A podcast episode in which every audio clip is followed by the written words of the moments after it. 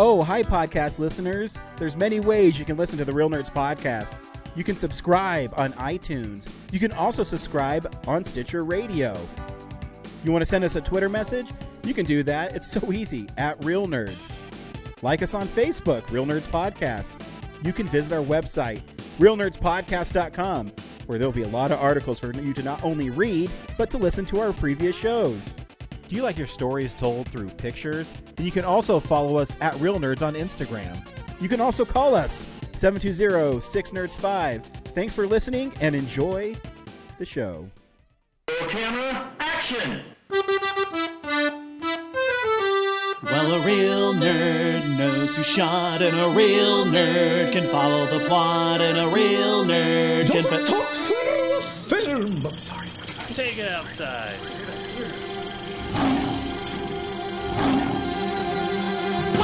Real nerd knows who shot, and a real nerd can follow the plot, and a real nerd will give it all got. Lights, camera, action.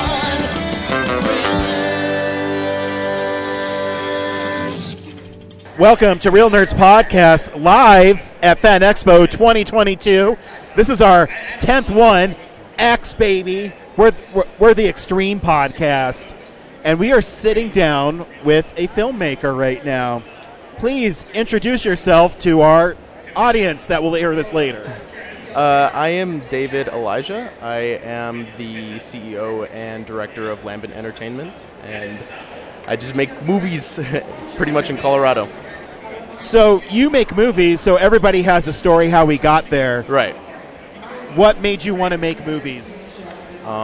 Since I was really little, uh, I- I'm sure this is the story with a lot of people, but um, I just made like Lego animations, a Lego stop motion, and I was obsessed with movies. So I just kept doing it with Lego animation. That was kind of my outlet. Um, and that stop motion really gave me. I, I- would like recreate the Halloween movies, the Scream movies, like a bunch of slasher movies, and it, it was really my outlet to make these stories, and I'd come up with my own. And one day I just took my dad's iPad when I was really young and just filmed some stuff with my friends up the street. And the next thing you know, I'm making movies as a job now and getting paid for it. So, was there a specific movie that you saw? Because you said the Lego stuff, but is there a certain movie that you go like? You know, some people my age that are that are old as everything, uh, it's, um, that are as old as me would say like Raiders of the Lost Ark or something. Right. Is there a single movie that you saw that made you want to do this, or a director? Yeah, um, I'd say Titanic. Uh, James Titanic, Cameron. Yeah, really? Titanic is my favorite movie of all time. It- Wait, wait, wait, back, stop. okay. How is Titanic your favorite movie of all time? It's so good. No one can convince me that it is not a borderline perfect movie. It is so good.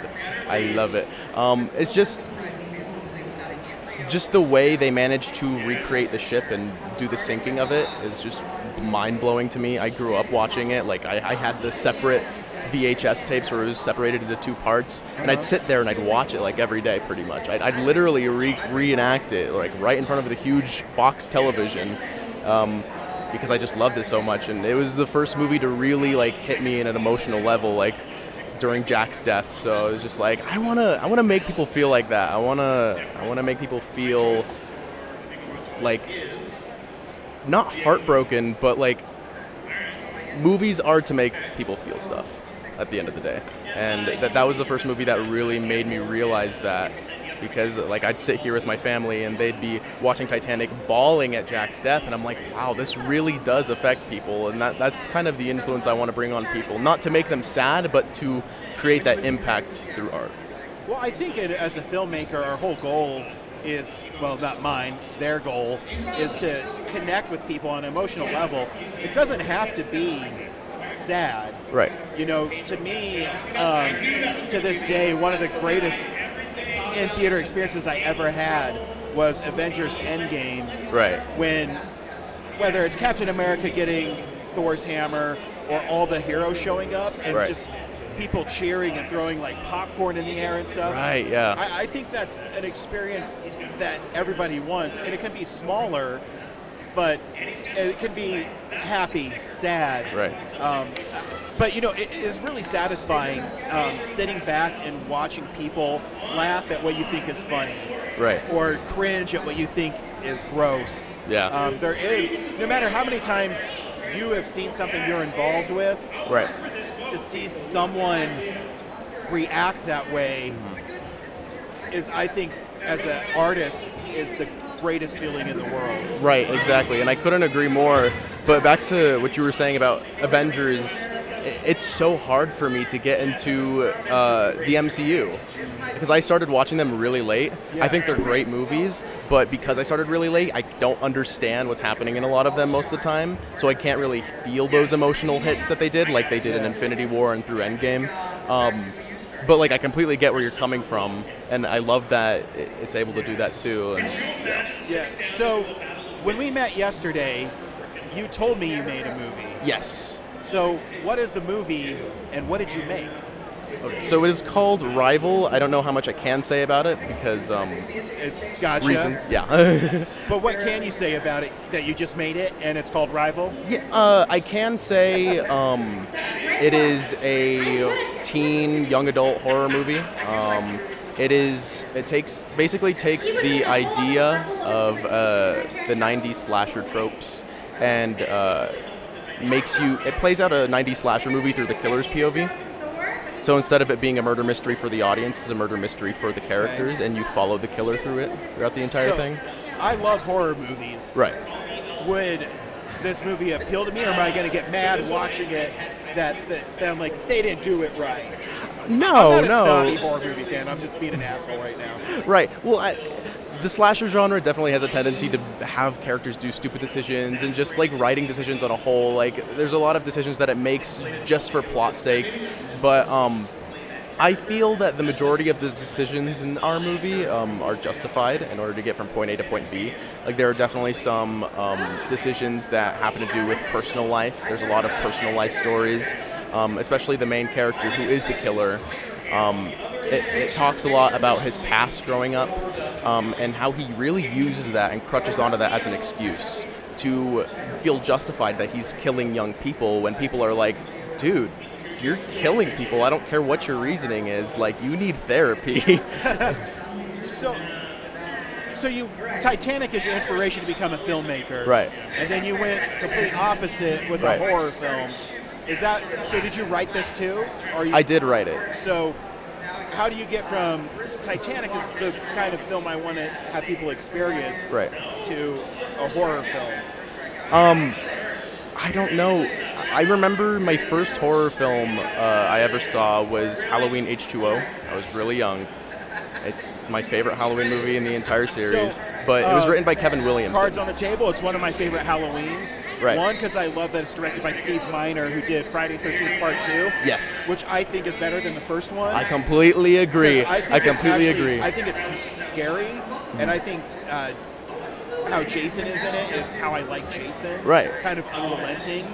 Um, it's just a better film than the first one. Right. And so I have a soft spot for H2O. Yeah. Because Steve Miner directed it, and he has some of his touches in it. Mm-hmm. The quickness. I, I love that it's only like 82 minutes long. Yeah. And you know that Michael in it is really, you know, hardcore. Right. I mean, they, they kind of try to get rid of it in the next one, so I kind of disregard. we don't talk about resurrection. Yes. yes. Yeah, see, we're on the same page. right. Sweet. I like so to back act to like your it doesn't story. Sorry to interrupt you. No, it's all good. Um, basically, uh, being introduced to Halloween H2O, um, I saw it and I thought it was really, really good. It was the edited for TV version, so I didn't see all of the violence, but I liked the story that it told. I liked how it dealt with Laurie's trauma, uh, and it was really a, a movie about women empowerment, and I loved that. I, I, it was I hadn't seen a horror film up until that point about a woman who really takes on her fear and faces it head on. Um, until then, then I found out it was written by Kevin Williamson, and I did some research, and I found out he wrote Scream. I didn't know about Scream. I've heard of it. Yeah. Um, I've, I'd seen the Ghostface mask around, but um, I watched it, and it was it was a life changing movie for me. It was it was horror from another perspective that I've never seen. It, it was horror from our point of view, like the audience's point of view. Yeah, I agree with you. I think why Scream works is it's funny, but it doesn't Right. make fun of you. Right. Because you know the rules, right. but because you know the rules, it informs you of what you think is going to happen in it, but it's so smartly written that they do turn it a little bit Right. on what you expect. And I, I, I think Right. when you make a, a film like that, you don't talk down to the audience. Exactly. You let them in on it. Which I will say, have you seen the last Scream movie? Oh yeah. Um, So the, the rules of the Scream movies are always implemented as a way to tell you that, hey, we're aware of audience expectations and we know exactly what you're expecting, but we're going to do the exact opposite because we do what it, we want. It's our movie. but the, the last Scream movie that came out was really the only one to set out the rules and follow them. Like they told you exactly what they were going to do and Did. did it anyway. That's the first Scream movie to do that. They did. You know, they, they do. I because I'm such a movie nerd. Right. They do what Shaun of the Dead did. Shaun of the Dead, when they're in the pub, they, he tells you exactly how the story's going to play out. Right. In Scream, the new one, it's always weird you have to say Scream 2022. Scream, yeah. They tell you when they're all sitting around what's going to happen. Right. And they go, no, that's stupid. Why would that happen? And it literally happens the way they say that it does. Exactly. And I, I think that's why that movie's smart. And when the people, this is me being an asshole, when people say they don't like it because it's too much like the first Scream, I said you're not listening to what they're telling you Right. in uh, the exposition scene. I guess they're telling you that you don't discount the rules that have been established. Right. If you discount the rules, that's when you die. Yeah. And they do.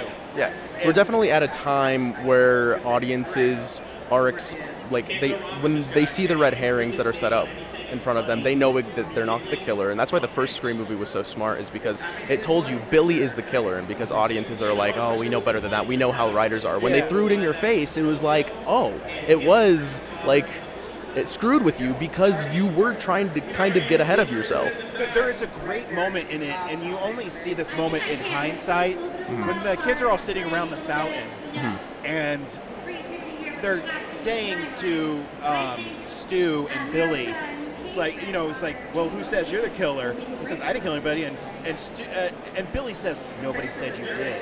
Right. And you know that when you watch it again, Right. He's telling you that yeah, Stu didn't kill these people. I did, Right. but he's helping me Exactly. Yeah. he's telling you that, and the way that the line is delivered, I think, adds a whole new element to it. So, on filmmakers like you, you have to pay attention to the nuances in the performance like that. Exactly. And uh, that's why I think Scream is infinitely rewatchable. Right. They do give you hints, and that's one of my most favorite lines ever in horror, any horror film is "Nobody said you did." Right. And I think because in hindsight, it's such a telling line, Mm-hmm. and it's delivered so well. Right. Yeah, I, I completely agree. I will say, uh, Rival, the movie that I just made, um, isn't self-aware like that. Like it, it does. We are aware of audience expectation, and, and we know what people are going into it. Like there's obviously a formula, but um, we kind of understand that we could take it so many different ways, but at the end of the day, there's always going to be that group of audiences that are going to say this is predictable, this is this is this, this is bad, I didn't like it, like I saw it coming because they've seen it all happen. So we just kind of take that in mind and just have fun with it and let the story play out and really let the characters make the decisions. Like it doesn't. It definitely plays out like a slasher movie, but there are some moments in there where it can feel like real life when when people are really like, oh, this is someone who's trying to reenact a horror movie per se in our world, and we need to stop it. Like like they definitely try to take it into their own hands to like fight off the killer, not in a crazy clumsy way where it's like it helps the plot and helps them escape, but um, more so as a way of just we need to take it into our own hands and stop this dude before like anything bigger comes from it. You know, I, we have a rule that we go into every movie expecting it to be good. Right. And I also try not to overexpose myself to the trailers or to synopsises Mm-hmm. because I like to go into movies just cold. Right. And I, I, I love movies that surprise me the most. Yeah. Um, I mean, yeah, I mean, my favorite movie this year is Top Gun, and I'm not Uh-huh. surprised by it. Right. But it entertains me. Yeah. But there's movies like I don't know. Uh, there's a movie called The Impossible about the tsunami in Sri Lanka. I haven't seen it. It's it's wonderful, and it's and just seeing that, or uh, The Wolf of Snow Hollow, where you think it's a werewolf movie and it's playing like a werewolf movie, and it is a werewolf movie, right. But isn't. Right. Yeah. And uh, so I love films like that. And um, so hats off to you for making it. Thank you. So how long do you think it is before we'll be able to see it and or a trailer for it? Um, there is a trailer made right now. Um, it is not out, um, but it's going to be released in the next month or so.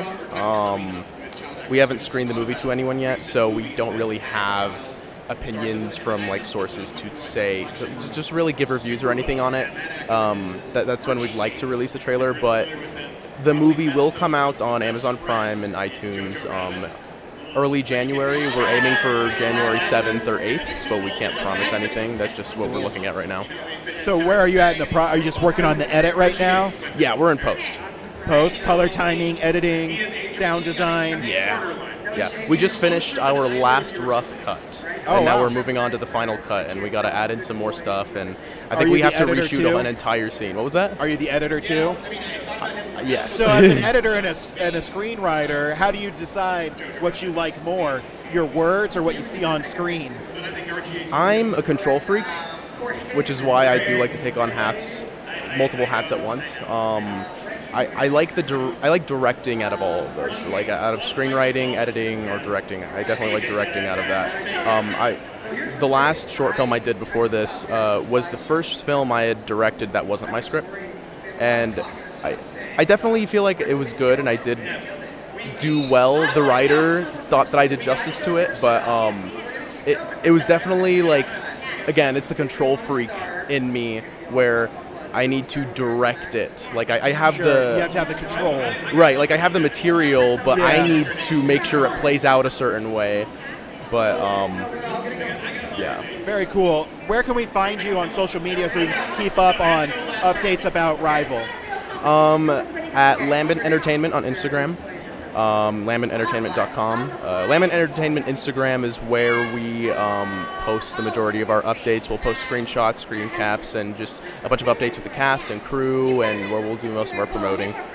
Very cool. When it gets closer to the trailer and stuff, make sure you stay in contact with us so we can share it, and uh, we'd love to see the film. I could show you literally right after we finish this. Cool. So, uh, uh, people listening won't see it. We will. All right. Thanks for stopping by. Yeah, of course. We Thank you for appreciate having it. me. Knows who shot a real nerd can follow the plot a real nerd will give it all got. Lights, camera, action.